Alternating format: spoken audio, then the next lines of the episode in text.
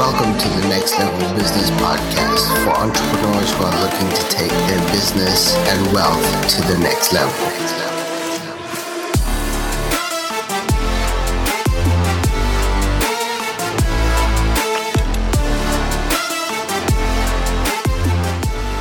Welcome, welcome back to the podcast. Welcome back to the podcast, Shane. We have uh, a special guest today. Why don't you introduce him for us? Yes, sir. I'm excited about this one. So, uh, our guest tonight is Adam Blake. Thank you, sir, for being a part of this tonight. Absolutely. Good to be yeah. here.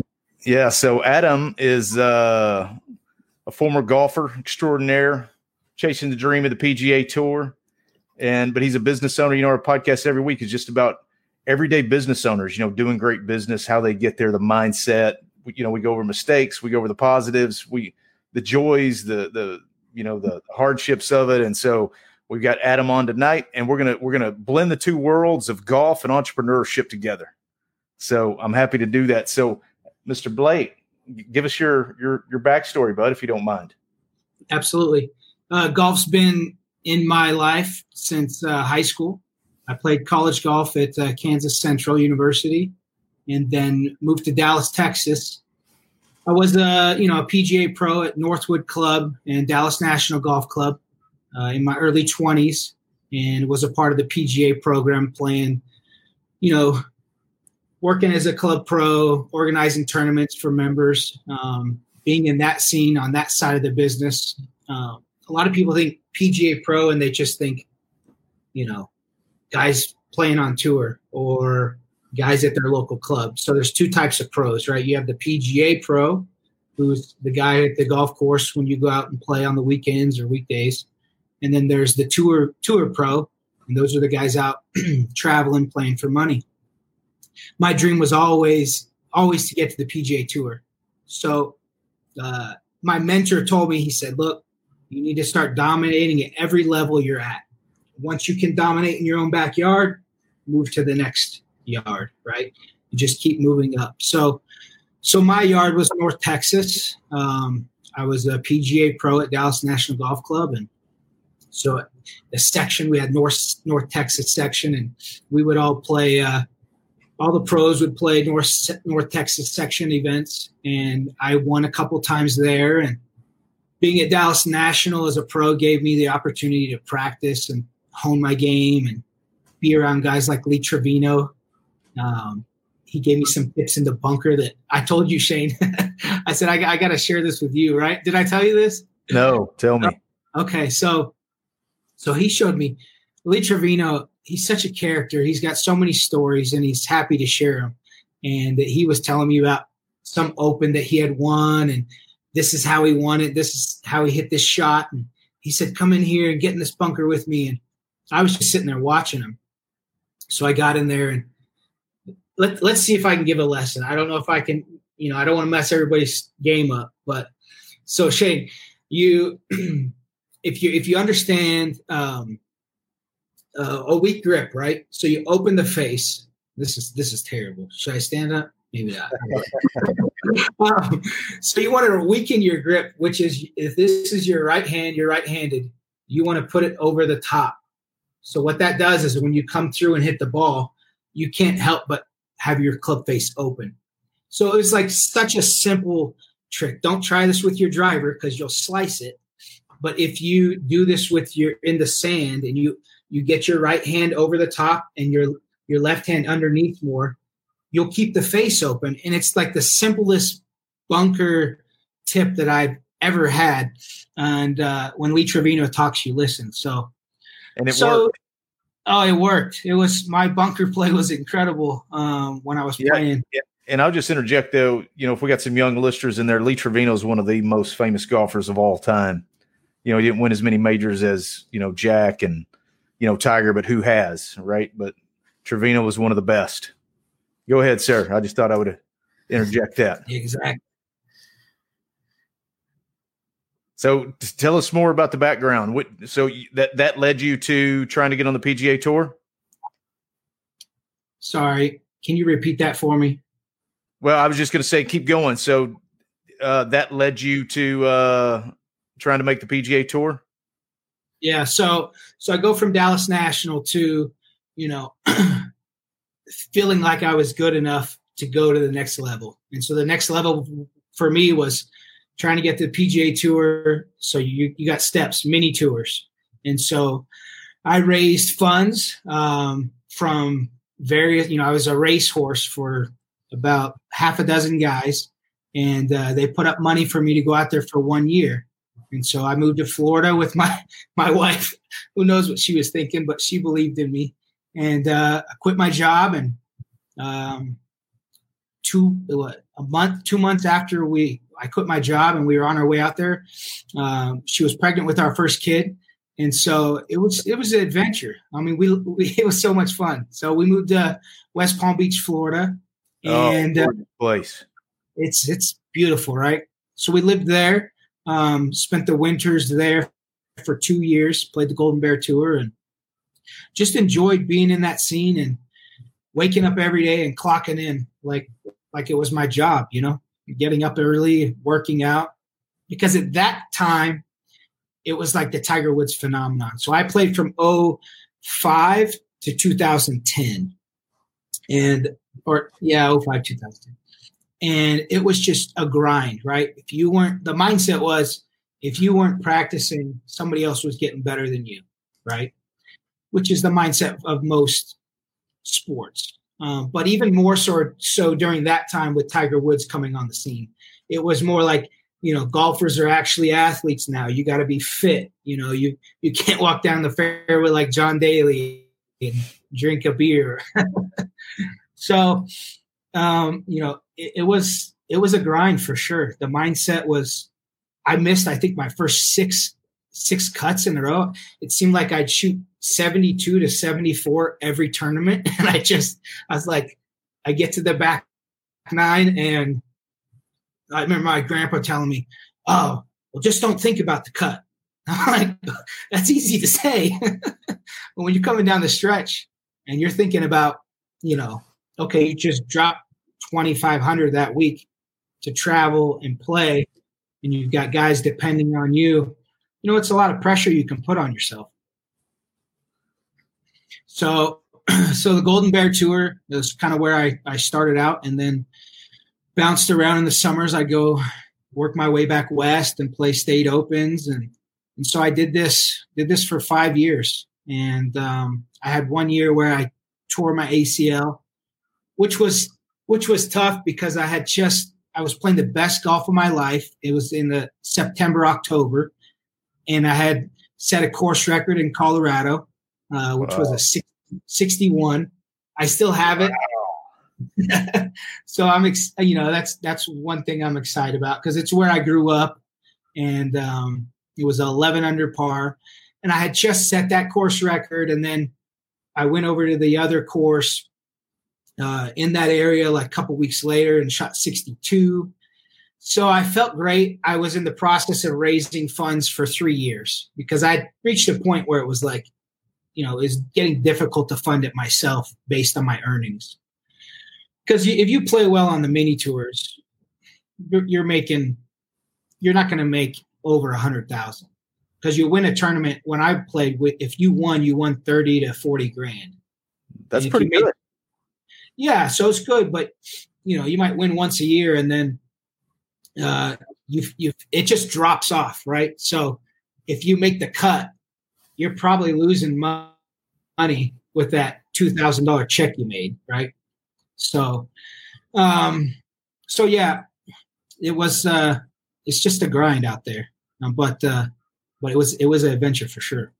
So you gave it up in 2010, and you started your own business right around that same time. So when I so I was trying to raise funds and I tore I was on a hunting trip, tore my ACL, sat out a year, so I had to give all those funds back. I, I had I had enough for to play for three years without any worries. Had to give those funds back. I didn't feel good. I didn't know how I was going to play once I came back from the surgery. I came back back and played one year. I just wasn't the same, um, and that was that year in Canada. So even though it was my best year as far as tournament scoring. I think I averaged 71 something. It still was, it just wasn't good enough.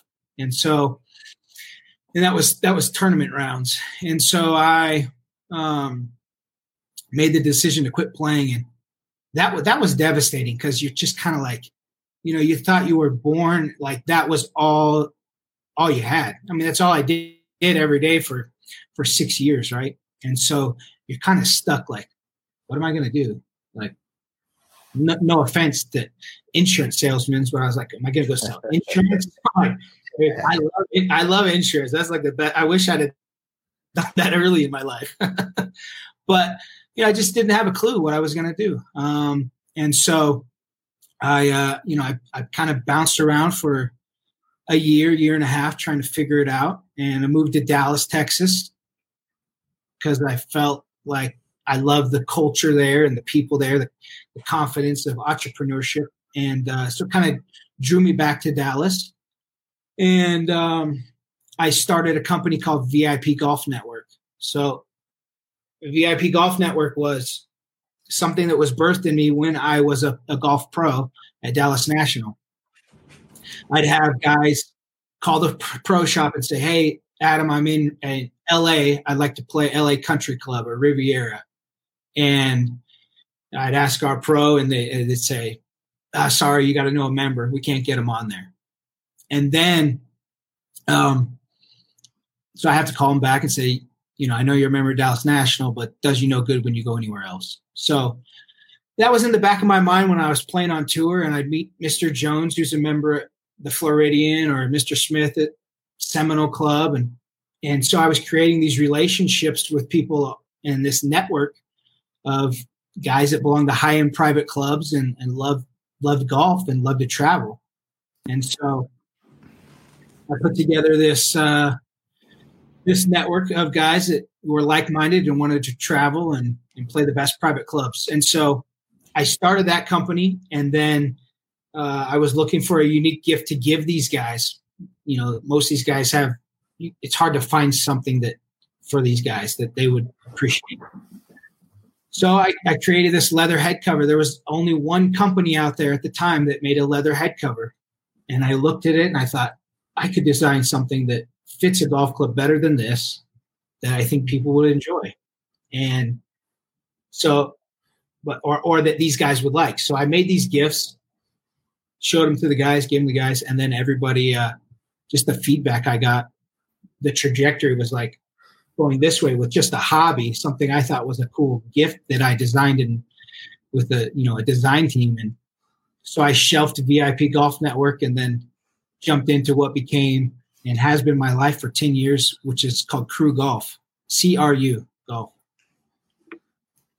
Yeah, and that what's what's what's so interesting, man, is golf gave you so many great connections. I mean, you're talking about some wealthy, elite guys that that you met through golf. You know, Dallas National, that's one of the yeah. top probably country clubs around, and you know all those guys and people you raise money from, and so it was just it's like a, a, a breeding ground for wealthy individuals. You know, all, all those guys love golf.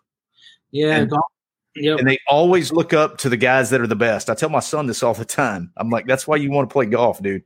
Like, it, it's it's one of the best uh, things for business owners to do. I, I, tell you, I was a lender for 15 years, and I love getting out on the golf course with these with these guys. And you're always getting out with the best guys, you know, the wealthiest individuals and whatnot, because you're that's who you're trying to build as your own clientele. And you know, when you go visit them at their office, they're always on their computer and they got their cell phone with them, and the phone's ringing, and the admin's coming in, and you know, everybody's got his attention, and he's completely distracted yeah. and you can't get him for, for more than 10 minutes. Yeah. So that that's a bad place to go have a meeting is at his office. But then you you you, you go to the next step and you take him out to lunch, right?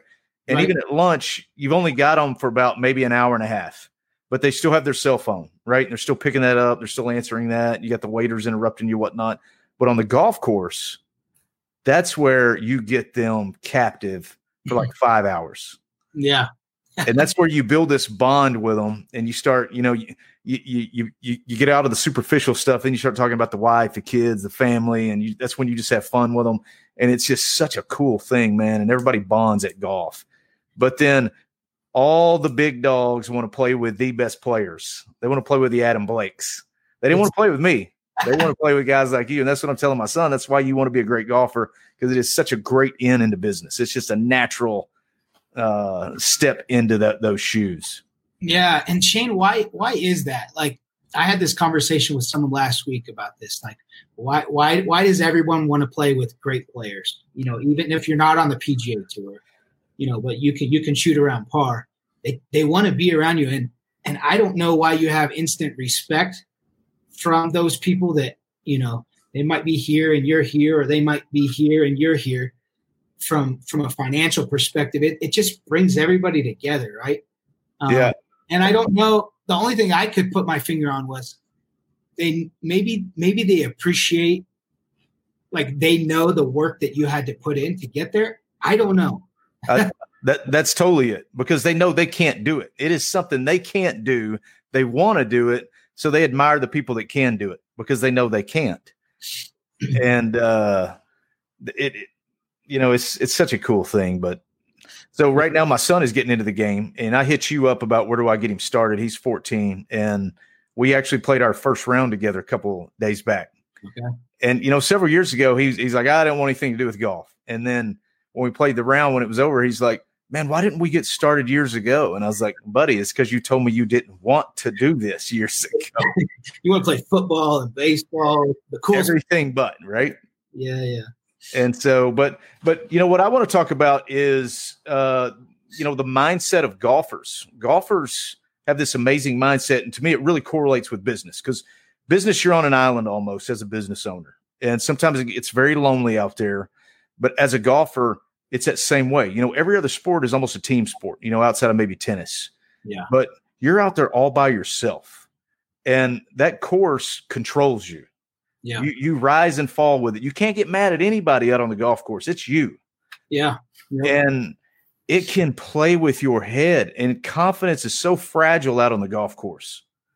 Absolutely. You can have it and it can be fleeting, but you've got to, in your mind, you've got to get rid of the bad shots and you got to lock in on what you're doing next. And business is so similar, man. You go through these seasons where you absolutely have no confidence too. And it's like, how do you get your confidence back? How do you get that mojo back? So, talk a little bit about the mindset and that daily grind to be successful from the course and how that translates to business.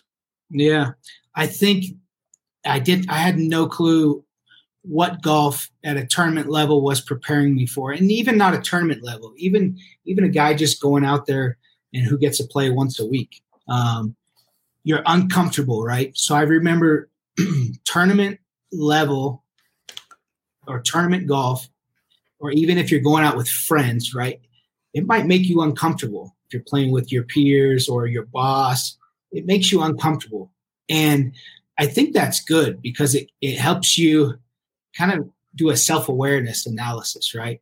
Of how am I handling this situation? So that you can go back and look, okay, I remember how I handled this last time. Now this is how I'm going to handle that next time it comes up, right? Um, so perseverance, I, I think the one thing that tournament golf taught me was perseverance, right? Um, and understand. It gave me perspective. Perseverance gave me perspective that nothing lasts forever. And what I mean by that is, I mean, as a professional athlete, you go through slumps. You know, there's highs and there's lows.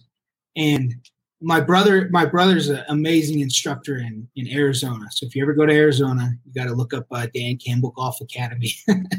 he he uh, he told me something the other day, and it was, you know, you keep your expectations high, but you keep your emotions level, right? And so I think that's key because I, I remember that was my mindset when I played, right? It was, I don't want to get too high. I don't want to get too low. You remember David Duval? Yep. Okay, he was like the epitome of that, right? You you didn't know if he was shooting 80 or 65, right? He had the glasses on. He was, he was stoic. And it doesn't work for everybody. You know, there's guys like Jon Rahm, but they're few and far between the guys that can get so fired up and emotional and and just really pissed off and and do well. Um, I I really feel like the majority of us out there, you're trying to keep your emotions level. Like look at Rickie Fowler, he's the same way. You don't know if Rickie's shooting 75 and missing the cut or shooting 65. And you know Rickie, right? Yeah, Rickie's been one of our guys since 2000. I think his rookie year. Um, we met him and started making head covers for him. It was just an amazing experience to, you know, get him on the CRU team and, and what a connection, dude. That is a fantastic connection.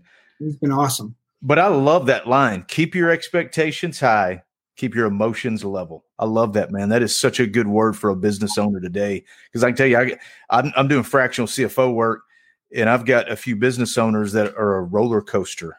Right. And dude, you never know what you're going to get. Some days they're coming in, they're pissed off, and other days they're they're elated. It's almost like a bipolar type situation, and it's not healthy. I can tell you straight up because no, the the employees are the employees are riding that roller coaster with them. Yeah. And you know when he's on a high, it's high fives. You know everybody's loving it. Yeah. Dude, when it's on the opposite end, it's some butt chewing time, man. And you're trying to run as fast as you can in the other direction. I mean, you don't want no part of that. No, you want to create a consistent culture, right? And you can't create consistent culture doing this. Yeah, that's a good word. so I think you know the the perseverance, the mindset that I had to have that that most guys have to have out there is you you block the bad. You know, you you you hit a bad shot, and I've seen a lot of players hit a bad shot. Right, they hit a slice, and they're like, "Oh, here I go again," or they'll hook one and they'll just instantly their mind goes to like, well, I guess I'm going to hook it today. Unless I hit the same shot four times in a row, like a bad shot, I tell myself it's a fluke. So I used to do a lot of self talk, um, whether I was out practicing or, you know, hitting practice shots or out on the course. I, I really feel like the best golfers lie to themselves, right? you might be you might be headed down the wrong path with your swing or something going on, but you don't let your mind go that way, right? You, That's you, another good word right there. you, you tell yourself you're you're fine. do, do you find yourself doing that in business? Because I, I find myself doing that without even knowing I'm doing it. yeah. Oh yeah. I mean, those I'm, days I don't feel like I have it. I'm like, man, you got this. You're gonna have a great day, man. And I know there's something inside of me that goes, man, it's gonna be a terrible day. but you don't show it. You know, you don't you don't present that to anybody, and and yeah. you just, you're just moving forward, right? I think optimism is the is the one of the best traits a business owner can have. You know, at really any level. I mean, you have to be you got to be realistic about where you're at. If the ship is sinking, you have to adapt and be flexible and lead. But you got to be optimistic even in the midst of that that transition, right? So, good stuff. Good stuff. All right, tell us about your business, CRU Golf. You've had this for ten years now. Yeah, ten years. Tell us uh, the good and bad. Yeah, so we started off just hey, we want to be everywhere. We want to make everything for everybody and uh, we grew exceptionally quick because there was no competition and we could have gone grown quicker had i realized what was happening. Uh, we went to the pga show. I believe it was in 2004 2005 and the pga show is held in orlando. You go there to get your product in front of everybody. There's really only one place in the golf business that you go uh, or trade show to to do that, and that's Orlando in January. And I remember going there, and it's before I had all I had was a few sales reps and one assistant, and we go there and we I didn't know it at the time, but we knocked it out of the park. We come back with a stack of of warm leads, and we went through them and said, okay, these are people just wanting to sell us something, and then these are legitimate buyers at the clubs and the courses we want to be at. And at that time, we didn't have the software set up to follow up with everybody. I didn't have the staff to follow up with everyone. And looking back at that, that was that was my fault, right? Just not knowing the opportunity that was in front of us. I should have hired people. That was the time to scale, right? So over the next three years, we it still was a great year. We were still growing, um, but I learned a lot about um, our business then because we wanted to be everywhere, and in doing so, we hurt our turn times. So, from a production standpoint, we had a ceiling of our capabilities, right? And the wholesale business is so custom and unique that you can reach that ceiling very quickly. And often you can reach it with the wrong type of customers. And that's really kind of where we got to in 2017. And we were we were just growing the wrong direction. And I read a book. Uh, you heard of the Pumpkin Plan? Nope. Okay, the Pumpkin Plan is a. Uh, I probably shouldn't be telling people this. Any of my customers are listening, just just uh, go away with that. um, so the Pumpkin Plan is all about growing your business the right way. So he takes an analogy of like a farmer, and he's trying to grow this. You know, what does your prize pumpkin look like? So what's your business look like? What you know, and it helps you kind of analyze outside your business what you need to prune. You know, and there, there's customers that consume all your time and they don't bring you any profit. And so there, and all of us, we have those and we might love them, love the relationships, but at the end of the day, it's not a sustainable business. And so, um, going through that book, some other things, um, some other hardships within the business, losing some of my best people. Um, we had to downsize, and you know, bigger isn't always better. Um, at least in in my experience, and so we kind of slimmed back and started choosing who we wanted to, you know, continue doing business with and the right type of business, and we became a lot more healthier over the next two years. And then COVID hit. Damn COVID. Yeah. Josh, COVID. I, I, mean, we've all been hurt by COVID. You know, I lost you know several several clients to COVID, and you know, you're in a business that COVID was heavily affected, and Josh was too. And so, tell us how you've dealt with that. Yeah. So, 88 about 80 85 percent of our business revenue like is through tournaments and events. Oh, we, we kind of moved going. we moved away from, you know, the 12 piece order, the 30 piece order with 12 different colors and 30 different colors and being everywhere to, you know, trying to fulfill custom event orders. And so that was kind of our trajectory we were headed on and, and, and the business was getting healthier. And then just like a, let's see here, I got a light here somewhere, but just like a light switch, just boom. I mean, no, no, no slowdown, no nothing. Just bam, like all tournament business gone, right? No events are happening. Everybody knows this. So this has happened since March. We're now, you know, four months down the road, and so, um, you know, even even the the PPE, like, what am I going to take that and then have people come in and make things that we don't really need to make? You know, like because you know, it's just not for the golf industry. We we make our money March through November, right? And then it slows down November through March. And so I know I'm heading into a down season already. Um, so are they booking event? Are events getting booked again at all? We have one coming up at the end of September, but literally most of our events are just like either they'll reschedule them. We had one in California, huge event. They were supposed to be in May and they postponed to September and now they're they're holding that again. So I look at this and I'm like, for my business, we're going to be like this until April next year. Best case scenario, I, I think. You know, we we'll get some things here and there, but it's not it's not enough to continue. You know, our overhead and, and where we were headed. And, and I mean, I could start making masks, but I just don't have a heart for it. I, mean, I think enough people are making masks right now and making a lot of money on it. They don't need me to get in there. So um, yeah, so that's we've had to pivot, and in this in this transition, we've been we've over the last year and a half, we've been developing some other products overseas, and initially we were just going to go, okay, we're gonna make our golf bags, our duffel bags, all these new items that I've always wanted to make, but we could never make here in the U.S. Um, just cost effective to compete with the market.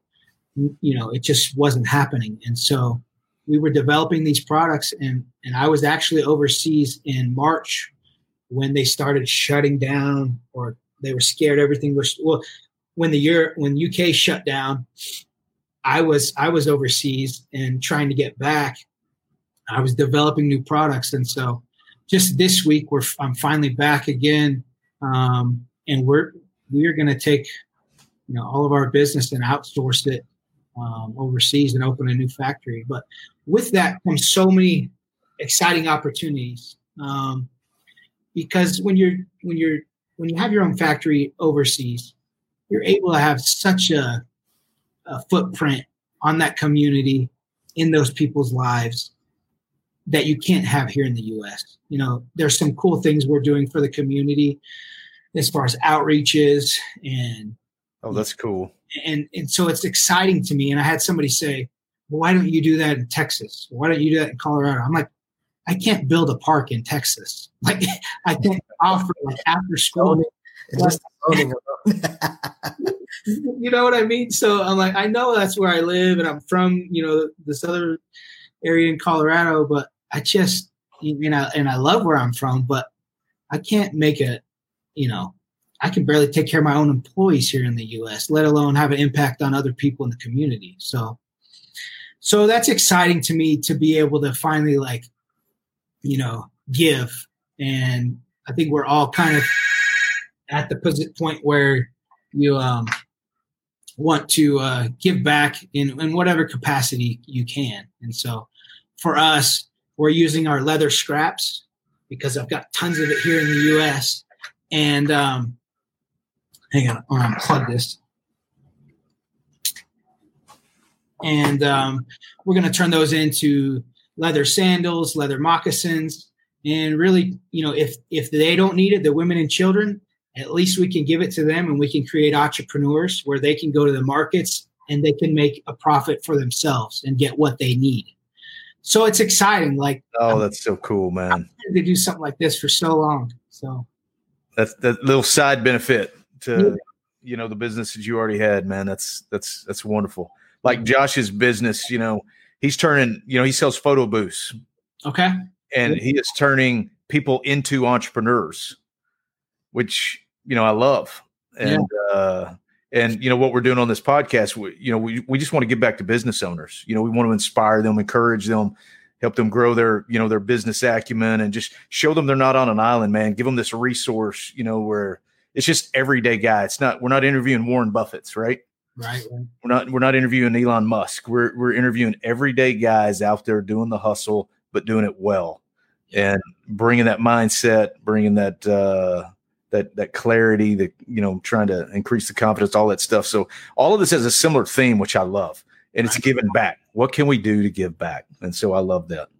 Yeah, yeah, it's it's new territory for us as far as being very intentional about it, but it's exciting for us. So intentional. JP, you got anything, bro? Uh, which when you say overseas, like which countries are you going to? So South America and Mexico okay. is where we uh where we're developing stuff. Was it something uh, in particular about those countries versus like going to Asia that you uh, the convenience of I like to be, you know, a part of it, and okay. it's a little closer to us to be able to fulfill orders. So I right. think the locations and then just the quality of the leather. Um, there's a lot of leather tanneries in these areas, and and the craftsmanship. These people have been working with leather for you know generation after generation and the things that they can create i can sketch something and and they can hand cut it and make it and i'm just blown away. Like like what have i been doing the last 10 years now prior to that uh, and look i'm all about outsourcing and you know leveraging So don't feel bad about it because uh, you know we do make a difference in you know all over the world, whichever country we go to. You know, I have staff in the Philippines, in Pakistan, in India, and we do a lot of outsourcing. You know, it's just how we're able to what we have to do. You know, we have to do what we have to do, and um, you know, we're changing those people's lives because they don't have as much opportunity as we do here. You know, if we want to go and start something, they just don't have access to it, and so uh, yeah, I, I appreciate that and can appreciate you know that you're doing that. Um, and uh, yeah, I, I forgot about I forgot my question now over here. you know, we we've tried to grow in the U.S. You know, yeah. my father, my my mom, they're like, well, why can't you make it here? Like, you want to make it in the U.S. I thought, and I do, but I also want to be a sustainable business. Right, right, exactly. And for what you know, the area that we're in, if you look at my competitors, there's a reason why they're making bags in Colombia and they're getting leather from you know this area and and we've just been behind in in certain areas and not just behind but we want to provide our customers with products that they want and so right. I just have yeah, I was, um, actually uh, i remember it now so prior to this you were making it here in the us yeah and, and then you decided to go overseas yeah, yeah. and we, and i've i've done all kinds of things here in the us right I outsourced everything and then I outsourced portions of it and then we controlled it all and and we just couldn't get the numbers right. And right. you know, I think this is the best the best position for us to be able to, you know, grow and provide our customers with the products they want. And then the benefit is just making a difference somewhere else. So right. Like, like, like you know, you're changing people's lives. Like, mm-hmm. you know, the, the people I'm spending time with here, they're they're ecstatic that that we're giving them work and that they make more than anybody on their street or in their neighborhood, right? right. And so it's a cool feeling. Yeah, it really is. And uh um questions keep slipping away. I need to re- And that's where you are right now. That you, yeah, you're you're out of the country, but you're you're down there at your at your factory. Yeah, yeah. I've been down here for two weeks. I'll be down here for one more week. And you know, you talk about being uncomfortable. It's been a while, I think, since I've been this uncomfortable. I mean, I was here last the first week I was here, I was like, you know, this over the weekend, I was like, am I nuts? Like, what what am I trying to accomplish here? Um, even though I've been coming here for a year and a half or, or longer. I think the first time I was here was five years ago, but it's uh it's definitely a challenge. I mean, there's so many. Like yesterday, we ran ran out of running water, and it was because our well had a leak in it. We had just filled it up, and so it's just it's just interesting. They deal with so many other challenges, but um, and it's not all just fixed with money. Like you don't just you start throwing money in in countries where they don't have money, then well, you better be ready to just keep throwing that money because they'll think it's just a faucet, right? So we don't do that. so you you go down to Mexico, you you interview several company uh, factories, and then um, and then you you select one. Is yeah. What's so your process? To- in the past, I came down here and I visit leather tanneries because this is like the one of the meccas of leather tanneries. Um, there's a ton of leather tanneries here. They've got just the skilled workers here. So I was always attracted to this area, um, but we never fully made the jump. We would source some leather from Mexico. But then I started looking at different factories and what they could provide us and, and you know, looking at them actually doing it for us. Um, and honestly, most of the factories down here, their pricing is 10% less than what it is in the US to make it. Hmm. And so once I factored customs and not having control of anything, and it, it was actually like the same price. And so, so that's when we started looking at doing our own thing. And so that's why I'm here now is starting our own factory and um, moving it forward. So that to me is more exciting than just meeting with the factory down here and okay, here you go. So it's it's much more hands on, but it's it's exciting. It keeps the entrepreneur in me uh, kind of alive, you know. Yeah, I do. I, I, we go to visit our factories now. We can't, but right. yeah, yeah, we're overdue. Like just meeting with the factory owners and uh, just getting to see the products made. You know, from there's something about like just drawing something on a paper and then like next thing you know they build it. You know, and it's like it's incredible, isn't it? I mean, it's just you know, it's fun to create for the creator, right? Well, Mr. Blake, I appreciate the uh, the time you've given us. You have any parting shots you want to just throw out there to any investor or anybody listening? No, uh, I uh, appreciate you guys having me on, and hopefully we've imparted something to somebody. I like it. JP, you got anything? Uh, that's it. Yeah. Thank you uh, for taking the time, and um, you know, we'll uh, keep following you and see like you know see a journey how, where it goes. And uh, Shane's always like, you know, golf, golf, golf. Like I don't know anything about golf, but I can see like you know, especially when you said like uh, uh, you know the ups and downs, because it's like I can imagine myself like taking a like a bad swing, uh, you know, at a ball, and then that's like having a bad month in business. You know, like the rest of the months are going to be great, you know, but you can't start speaking to yourself negatively just because you had one bad month. Yeah. So, yeah, we appreciate your time for coming on. Uh, and um, thanks everybody for tuning in. We will see you guys next week. Hey, real quick, shout out to CRU Golf, C R U golf.com. That's the right website, right? Yes, sir. All right. Thanks again, Adam. All right. Appreciate it. See you, everybody.